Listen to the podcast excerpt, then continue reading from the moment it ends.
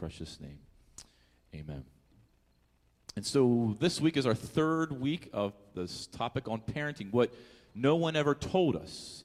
And so, Brother Max, there's a picture of his family. He has nine grandkids?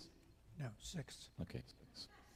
There they are. Count one, two, three. So six, you have two children, right? There were a few years that did seem like they were nine. so Max is going to come share. So his two kids are here. So I want to have. John and Kathleen, would you guys stand? This is his two kids. No, come on, come on, stand. If you're done, I'll throw you out of the service. So you need to stand. Let's go. so that is their two kids. Max is Max and Carol's two kids. For those that are new, you can sit down now, John. See, John and I have a great haircut. We have the same haircut, so had to, we had to share that off. So Max here has been a member here. He's going to share for many, many years. And him and Carol have been just godly examples for all of us young couples who are uh, rearing kids up in our times of raising kids. So, Max, I'm so glad you're sharing this topic of marriage and the picture of unity. And, um, and so he's going to just share his testimony and share what God has for him. So let's welcome Max to the, to the podium.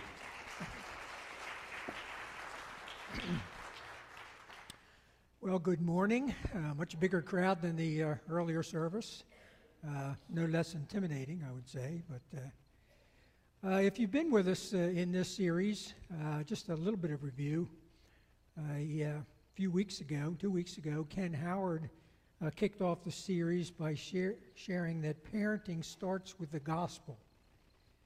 And he shared the need for us to understand that uh, not only uh, we are sinners and in need of a Savior, uh, but certainly uh, even that cute little newborn is a sinner. And uh, if you're a parent here, it doesn't take long as we're raising our children to understand they have a bent towards doing wrong things. Uh, then Ken went on to share that there's an imperative of instilling a gospel worldview, a biblical worldview in our children and our, and our grandchildren. It extends to our grandchildren. Uh, then last week, Paul Wampler was sharing on God's grace is sufficient.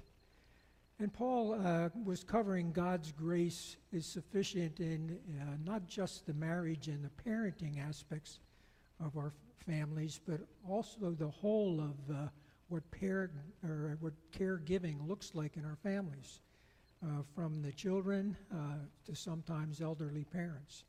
And Paul used an acrostic uh, amp to be amped or energized. Uh, the A he uh, had as attitude. Certainly, our attitude about caregiving is very important. method in caregiving. what methods do we use in our caregiving and our, this whole idea of caring for our family? Uh, and then again, and sometimes uh, what we really need is perseverance in caregiving. And caregiving surrounded by the theme that God's grace is sufficient. I can certainly testify that and will uh, about God's grace in my, my own life. Uh, next week, Pastor Jason will be sharing on the subject of discipline. Um, probably the more thorny of the issues and uh, one that could gender a little controversy. Uh, but uh, we're doing it kind of out of order because of uh, Mitchell being in the hospital. Praise the Lord. Mitchell came home yesterday. So just to give Pastor Jay a little break on the studying, and I can really appreciate how much time it takes to prepare uh, to, to stand up here on a Sunday morning. this morning, we'd like to look at unity, marriage being a, partic- a picture of unity uh, not only in marriage, but also in, in parenting. Uh, but first, my wife and I found a couple uh, humorous things. They say it's always good to start off with a few uh, um, humorous items. Uh, this was under a list of things that could be entitled Universal Truths in Parenting. Uh, how about this one? Once you sign up for parenting, the only shift they offer is 24 7. Yeah, that's, that's kind of what I thought too. Uh, here's another one Silence is golden until you have kids, then silence is suspicious. Uh, what are they doing? Um, then I really like this one. Having toddlers or teenagers is like having a blender, but you don't have a top for it. It can be messy. I hope this has never happened in your home, and I'm not even sure this happened in someone's home. It, it's frightening If you use a waterbed as home plate while wearing baseball shoes, it does not leak, it explodes. A king size waterbed holds enough water to fill a 2,000 square foot house four inches deep. I'm not sure of their math, but either way, it's incredible. And then these. Uh, the spin cycle on a washing machine does not make earthworms dizzy. It will, however, make cats dizzy. and almost more frightening, cats throw up twice their body weight when dizzy. a, uh, a frightening picture.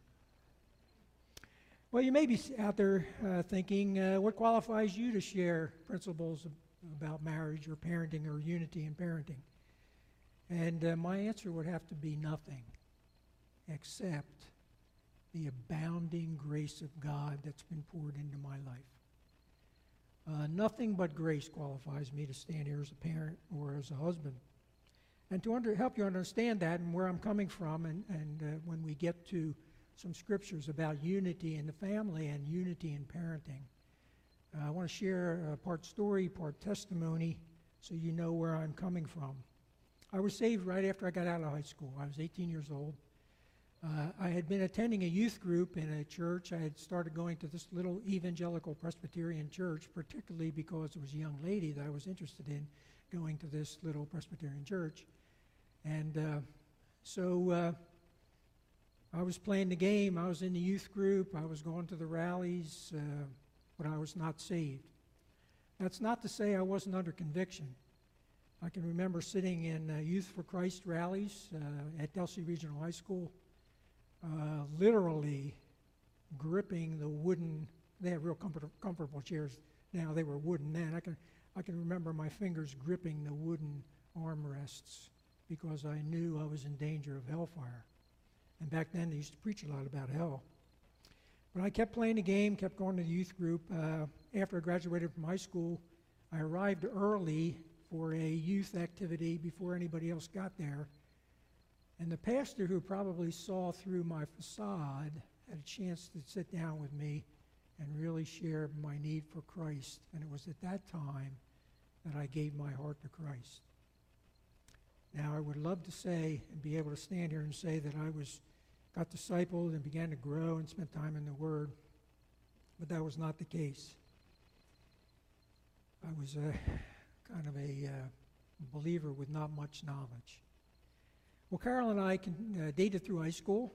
Uh, when she was uh, in her senior year, in February of that year, I asked her to marry me.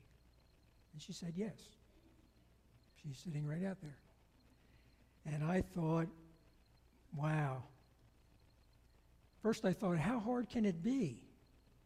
And I thought, this is, yeah, stupid, right? Every married couple here knows it can be incredibly hard. But I thought, how hard could it be? This is wonderful. I, I, was living on my own. I was 20 years old, living on my own for probably a year. Had a nice little kind of efficiency apartment. I had a, a, almost new VW Bug. Uh, ran great. Crashed it a couple times, but uh, so I had a nice little place. I had a, uh, fairly new car. I had a good job, was apprentice electrician, job with a future, and now the woman of my dreams. And I thought, how hard can it be? Well, it's incredibly hard. Uh, and particularly, I confess, for a 20 year old, young, male, selfish, not spiritually mature person. And that'll I'm helping you to frame where I was when I began to parent. Well, my wife and I decided to, uh, after a few years, to have children. And um, much to my shame, I don't remember praying too much about this, although it ought to be a matter of great prayer. Uh, but we decided to have children. And again, I thought, how hard can it be? Well, initially, it wasn't hard at all. It was almost like the Staples button, you know. That was easy.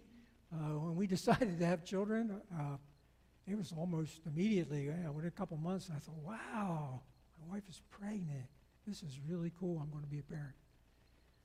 Uh, but again, I was a selfish young male, 20 year old, 22 year old at that time. Uh, well, after the appointed time, my uh, son was born. Healthy, uh, little boy. I was so proud. Uh, so proud. Uh, just, uh, you know, God's blessing, but I, I couldn't see through that biblical lens yet. Uh, a little more than two years later, my sweet daughter was born. If anything happens to me in my old age, it will be my daughter that will take care of me. Praise God. My son, I love my son, but he's practical. Yeah. Just put that in the woods, you'll be okay. so I have two children. Uh, I can appreciate, if you were here a couple of weeks ago, Ken Howard shared a quote from a, the mother of a newborn about what she desired. And boy, I can remember a couple nights when this would have come into play. This young mother said, No, I don't want to sleep like a baby. I want to sleep like my husband. And, uh, and boy, I can remember uh, my, my son had colic for, it seemed like three years, but it was only a couple weeks, I guess. But, uh, uh, and a couple nights where, and I was the selfish sleeping husband. And, but a couple nights I had to get up because she was wild eyed.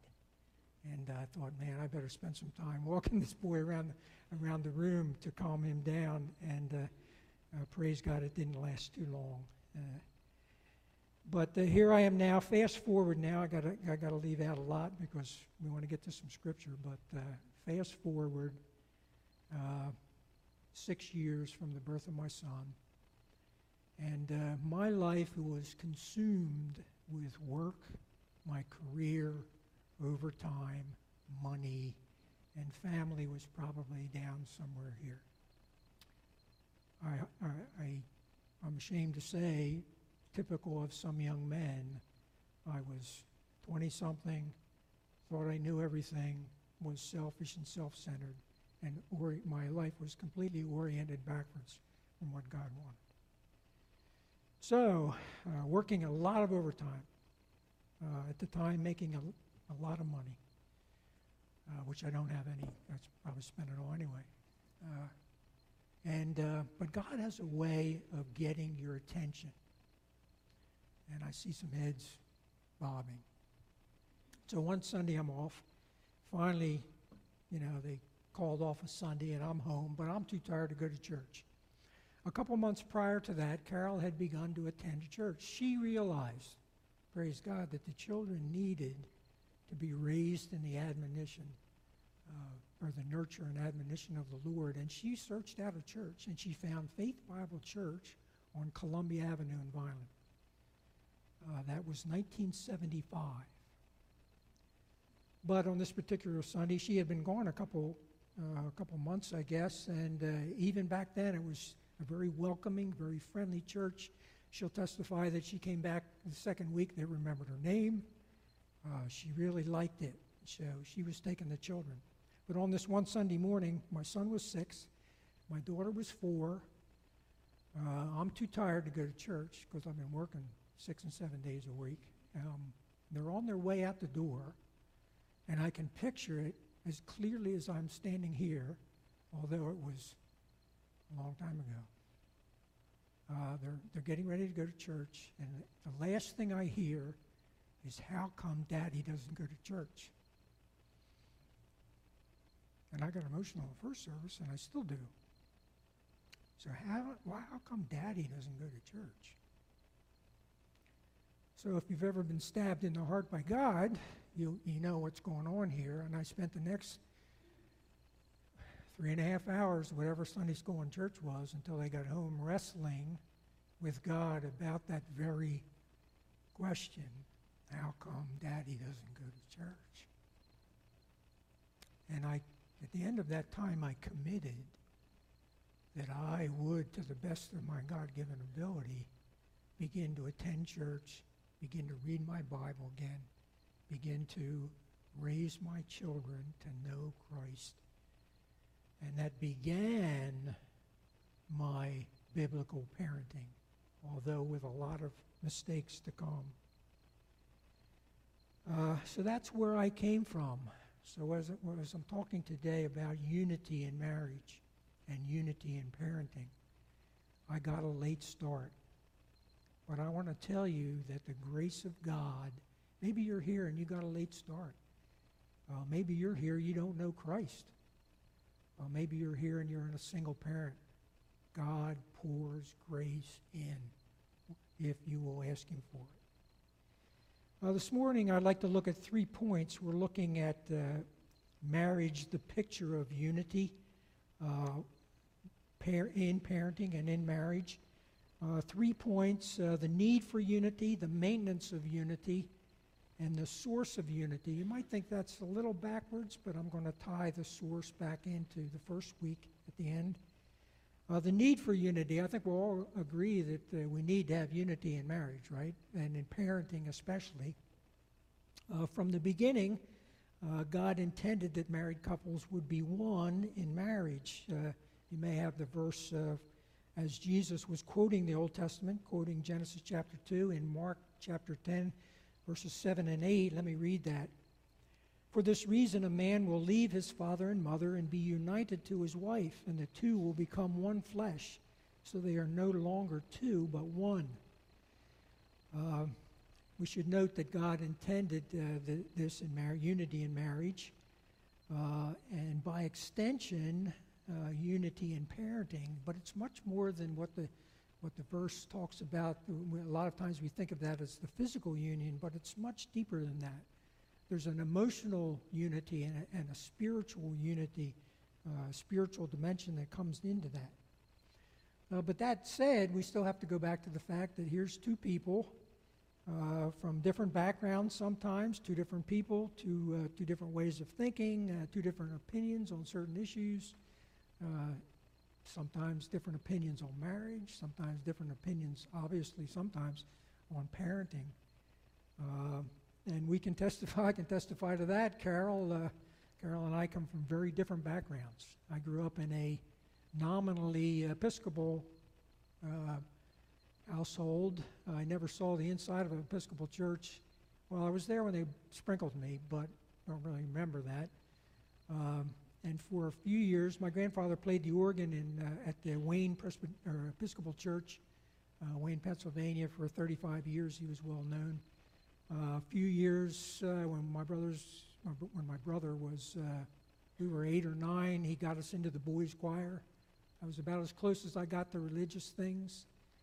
Uh, except by God's grace, I learned all the hymns of the faith, going just a couple years to that boys' choir. So I grew up in a family that was, you know, my mom used to send us to two weeks of vacation Bible school just to get rid of us, like two different churches. Uh, she could get a rest from my brother and I continually bickering and fighting. Uh, and there, I still some things, you know, I, I, remember a picture of the Lamb of God. I had no idea what that meant, but they gave me a plaque on a piece of, of uh, redwood, the Lamb of a Lamb. I didn't understand that until I got saved, and I said, the Lamb. God touches you in different ways. So that's my background, totally religious. My wife, on the other hand, heard the gospel from when she could understand language and grew up uh, in the church, going to church, in Sunday school, all the pins, all the years, the whole works. And uh, accepted Jesus, made a decision to accept Jesus into her heart when she was pretty young, reaffirmed that decision. She said, I must have said she got saved twice, but she told me, no, I didn't get saved twice. I only got saved once. Uh, but she uh, finally came to that age where she really understood salvation, so she, cemented that. So, two, two different backgrounds. Uh, so, how does that work? Uh, how, does, how, do we, how do we put them together and make a unity in our marriages and our, in our parenting? And uh, certainly we can see that can cause issues. Uh, let me give, give you an example. Uh, the parents have determined that the kids, when they get home from school, if they have homework, should be doing their homework. Uh, so uh, here's the scenario: the kids come home, they have homework, they're, they're, they're doing their homework, but dad comes in and dad's working in the yard and he says, "Hey, uh, kids, come on out in the yard. I need some help." Now, mom gets home a little while later from work and she says, "Why aren't you kids doing homework?" And what do they say? Dad said, come out and help in the yard. So now we have a difference of opinion. What's more important, the work in the yard or the uh, or the homework. Homework. Study, do good. Uh, so we know there's, there's a lot of opportunities for us to be not on the same page, and as parents, we need to be on the same page. Uh, it's important to understand that God views a, a couple, uh, when they're parents, as, as a couple first and foremost. Uh, mom and dad are different, uh, but that should not upset the children. That doesn't confuse the children that mom and dad are different. Uh, they'll understand that mom and dad are different, but they need to know that mom and dad are one, that they're in unity. Uh, Paul writes in Ephesians chapter 6, uh, verses 1 and 2, let me read that, uh, that children are to obey their parents. The word parents, are, well, let me read it. Children, Ephesians chapter 6, verses 1 and 2. Children, obey your parents, plural, in the Lord, for this is right. Honor thy father and mother, which is the first commandment with promise. Now, we already saw that God uh, has instituted that the couple would be one in their marriage, but he, God views us as a, as a unit, as a unity in our parenting. Uh, and we ought to uh, uh, strive for that kind of a unity uh, and act in unity. That's how God intended it. Uh, we understand it's not always so. My heart goes out to single parents. Uh, my heart goes out to a, where there's a believer and an unbeliever, where there can be conflict. But again, I would, go, I would direct you back to what Paul shared last week about grace, God pouring grace in. But God had determined that we're to be a unity. The second thing we understand is that we're trying to uh, balance this uh, keeping on the same page is the fact that children know how to manipulate. Um, I know ours did, and uh, I can remember my brother and I. I have a younger brother, 15 months we, younger. We were pretty close. Uh, I can remember my brother and I had figured out that it was easier to ask Dad for something that was a little sketchy or dangerous, uh, because Dad was not as uh, Dad was older. He was not as tuned into what was going on. He worked in the city of Philadelphia. We lived in in Malvern, Pennsylvania, on the main line. And uh, if we wanted to ride our bikes at eight or nine to Paoli, seven or eight miles away the next day, we would ask Dad at night and then go to bed. And then in the morning, when Dad left for work, we would tell Mom, we're riding to Paoli on our bikes today. And Mom would say, Say what? Said, Dad said it was okay. So we need to communicate. We need a, some system uh, to, uh, to stay on the same page. Uh, you know, it may be a personal policy, and I think it's not a bad policy, to accept the most strict uh, position. Uh, because often uh, the kids will come and say, Can I do something, Dad? And we ought to be saying, What Mom say? Well, Mom said no. Well, maybe no is where it ought to end unless there's more communication and more facts to come in. Uh, if one if one parent feels it's not safe for a sleepover in a certain circumstance, then maybe it's a good idea to, to go with the default and, and deny that for the time so that both parents have a consistent game plan going. Uh, this takes communication, and my wife has told me over and over during our marriage that communication is not one of my better skills, uh, either as a husband or as a, as a parent. Uh, I can see some heads out there, mostly husbands, shaking that Our communication skills aren't, aren't as great as our wives. Um, and actually, my wife gave me this quote. And uh, she said, she reminded me it's helpful to remember that communication is not just sharing your opinion, but backing it up with reasons and concerns and facts. Uh, and that was, that was me. I was the one making the decisions on discipline. Uh, I was the 20 something know it all, uh, not real good up until six, and I'm hoping my son remembers better things after that. But it, but it reminded me of what Paul said, again, back to that, that passage in Ephesians chapter 6, down to verse 4, uh, where he has a command for fathers Fathers, do not exasperate your children, instead, bringing them up in the training and instruction of the Lord. It's, it's, a, it's a command to the fathers in this unity of parenting, mom and dad. And I am sure that I have exasperate that I did exasperate, maybe still do, my children when they were young by some unreasonable parenting requests. So that, that balances, that's, that, that's another reason for the need for communication, for sharing, for being on the same page, for having our children see that mom and dad are a unity uh, that can be obeyed. The second point I'd like to make this morning is the maintenance of unity. Uh, we know from what Paul wrote that uh, unity is not something we create. Uh, we don't make unity. We don't read a book and uh, come up with a six point plan to be unified, uh, although many try. Uh, we don't approach unity from a worldly perspective. Um, again, I want to go to what Paul wrote in Ephesians chapter 4. This is verses 1 to 3. It may be on the screen, although I can't read that from here. Uh, Paul wrote this to the Ephesian church I, therefore, a prisoner for the Lord, urge you to walk in a manner worthy of the calling to which you have been called, with all humility and gentleness, with patience, bearing with one another in love, eager to maintain the unity of the Spirit in the bond of peace. Obviously, the context of this passage is the local church.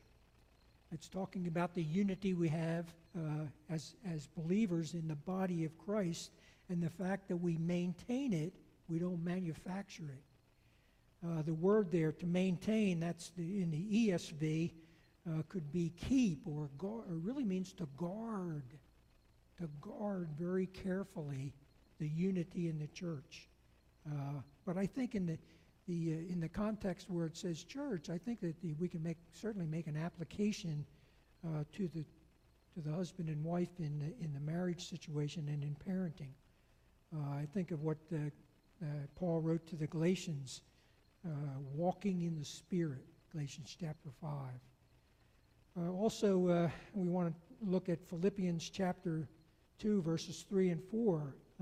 certainly, the attitude we have that comes into uh, play in this area of being, uh, being unified and maintaining that type of unity we need. Uh, and again, while this is not directly aimed at the uh, marriage or in parenting, it certainly has, I believe, has application. But Paul wrote to the Philippian church, Let nothing be done through strife or vainglory, but in all lowliness of mind, let each esteem other better than themselves. Look not every man on his own things, but every man also on the things of others. It's a powerful example of humility uh, in a relationship and the kind of humility that will foster unity not only in the marriage but in parenting. Uh, our attitude should be that of Christ's. And if you if you remember that passage, it goes on to speak of of how Jesus, the Son of God, very God Himself, thought it not robbery, thought it not something he couldn't do to, to be named as God, but took on, came to earth, lowered himself, took on flesh so that he could live a human life and die a death that would be satisfactory for human beings. That's the kind of humility, the lowering that Paul is talking about.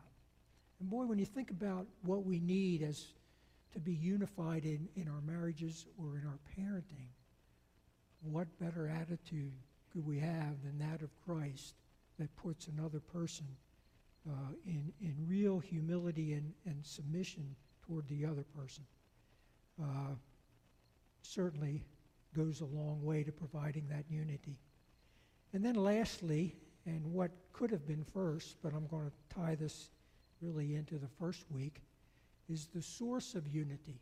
Where's the, where's the unity that we strive for come from? First, the unity in our marriages, and then the unity in our parenting endeavor. Uh, unity begins way before the children arrive. Uh, it really begins um, in our own salvation and our own relationship with the Lord.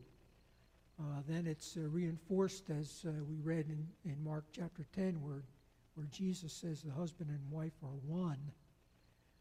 Uh, And we begin to understand that, that our real unity comes from our oneness with Christ. Uh, it's like that old uh, picture of a triangle, two people, uh, husband, wife, they want to get closer together, but the third part of the triangle is the Lord. Well, they can try to get closer together, but if they're both moving closer to the Lord, then by extension, they are both moving closer to one another. So, this whole concept and this whole subject of unity in marriage and parenting really is coming back to our unity in Christ. Uh, in his high priestly prayer in John chapter 17, this was right before, it was after the Last Supper, the, and right before Jesus would be arrested. Uh, in, in a very lengthy prayer, Jesus is praying for his disciples, and by extension, every believer that would come to Christ after that, right up until us in, in this room today. And he says this in John chapter 17, verses 20 and 21 My prayer is not for them alone, I pray also for those who will believe in me through their message, that they may all be one, just as you, Father, are in me, and I in you, that they also may be in us, so that the world may believe that you have sent me.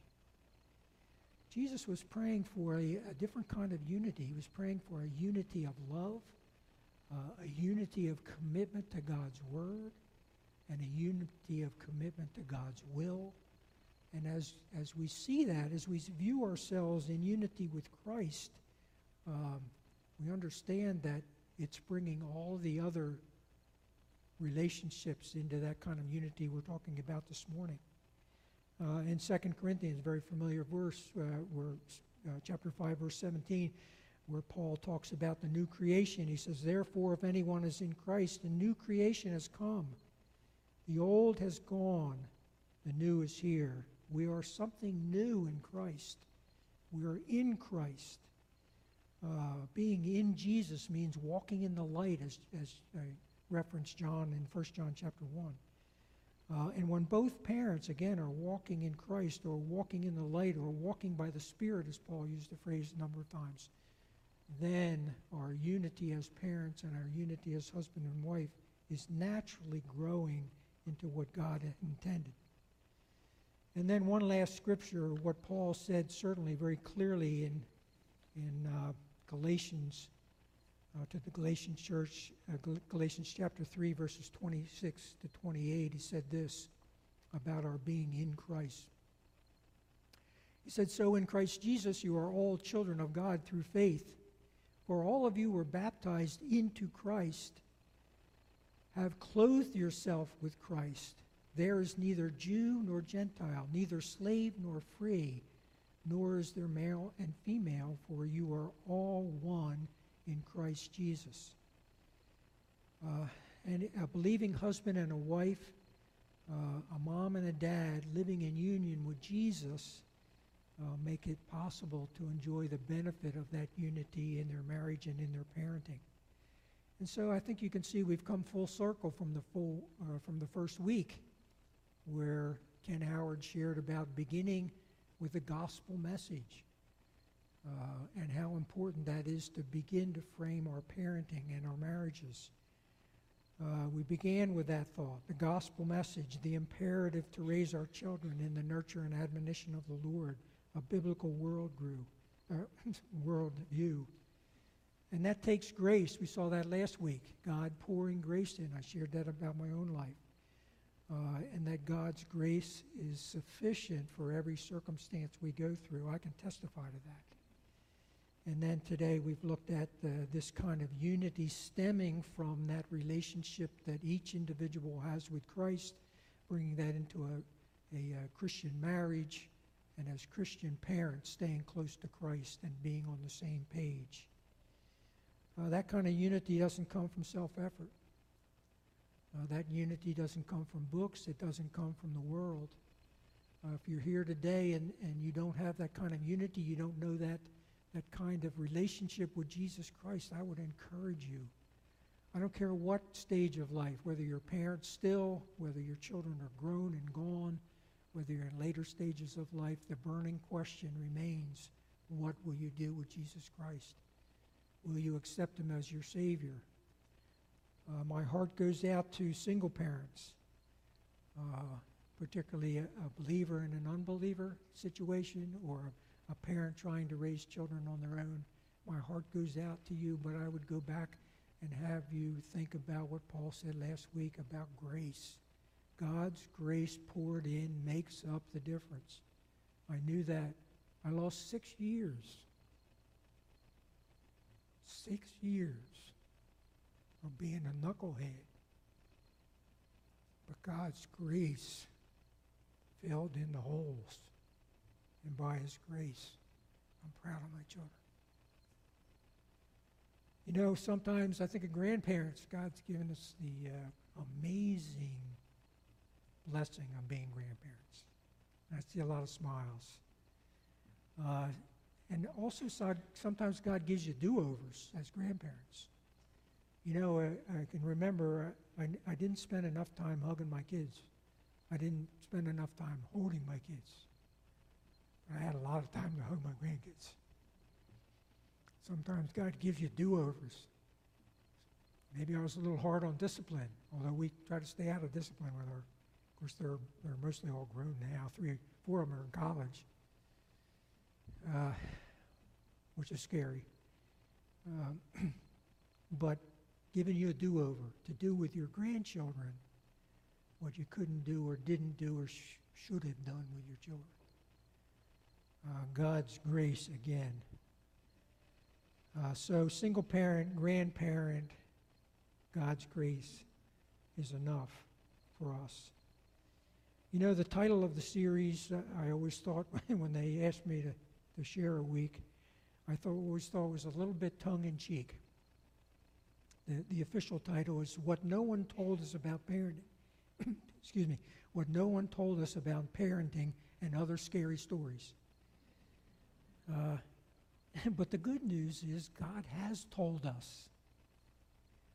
Uh, and I would go to, and I'll end with this, uh, I would go to uh, 2 Peter chapter 1, verse 3, where Peter writes this to the church. His divine power has given us everything we need for a godly life through our knowledge of Him who called us by His own glory and goodness. Let me say that again. Is there anything He left out? Is there anything in God's divine power that He left out? Was there any clue to parenting that He left out that we couldn't find in His Word? Was there any uh, any item of information that would help our marriages that he left out? Was there anything in our relationships that he left out that we would need to know? No, it says he has given us everything we need for a godly life through our knowledge of him who has called us by his own glory and goodness. I can testify to you today, as I said in the beginning, it is by God's grace that I stand before you today. And if my family can be looked at as having any, any merit, and I am so proud of all of them, it is because of God's grace, abundantly poured in uh, to make up for a lot of things that I did wrong. I hope that encourages your heart, particularly of the unity we have in Christ Jesus, not only as a church, and I look around and, and see that unity here, but the individual in our, in our relationships and what that does, the joy that that brings to a marriage and to a parenting situation. Father, we thank you uh, again for your grace Father, the older I get, the more I am amazed at your grace, amazing as it is. Father, you pour it in at sometimes just the right time. Father, your grace makes allowances for our mistakes. Father, when our heart gets right, your grace smooths the way in all our relationships. Father, I pray as we've talked about unity today that our first thought would be unity with you through a, through a saving knowledge of Jesus Christ. Father, and then that unity would flow out into our families, Father, however you have ordained it. That, Father, you would bless us. And as Jesus pointed out in, that, in, his, in his prayer, that the world might know that we follow Jesus and that's something different about us. So, Father, we thank you again for this day. I thank you for this great privilege. Father, be with us, bless us, and we pray in Jesus' name. Amen. Thank you, Max. Yes, give him a hand. Absolutely. So as Max says, uh, I think that passes 2 Peter 1 3. His divine power has given us everything we need for life and godliness. Parenting, grandparenting, working, students as, a, as our children as students. And so as we close out next week with discipline of how as parents we can are I, I was telling Max earlier, discipline, and I'll give you a little sneak peek, is really just training up our young people to live like godly adults. And that's what we're going to learn about next week. So we'll close out this series. So hopefully you learned a lot. And so thank you so much again, Max.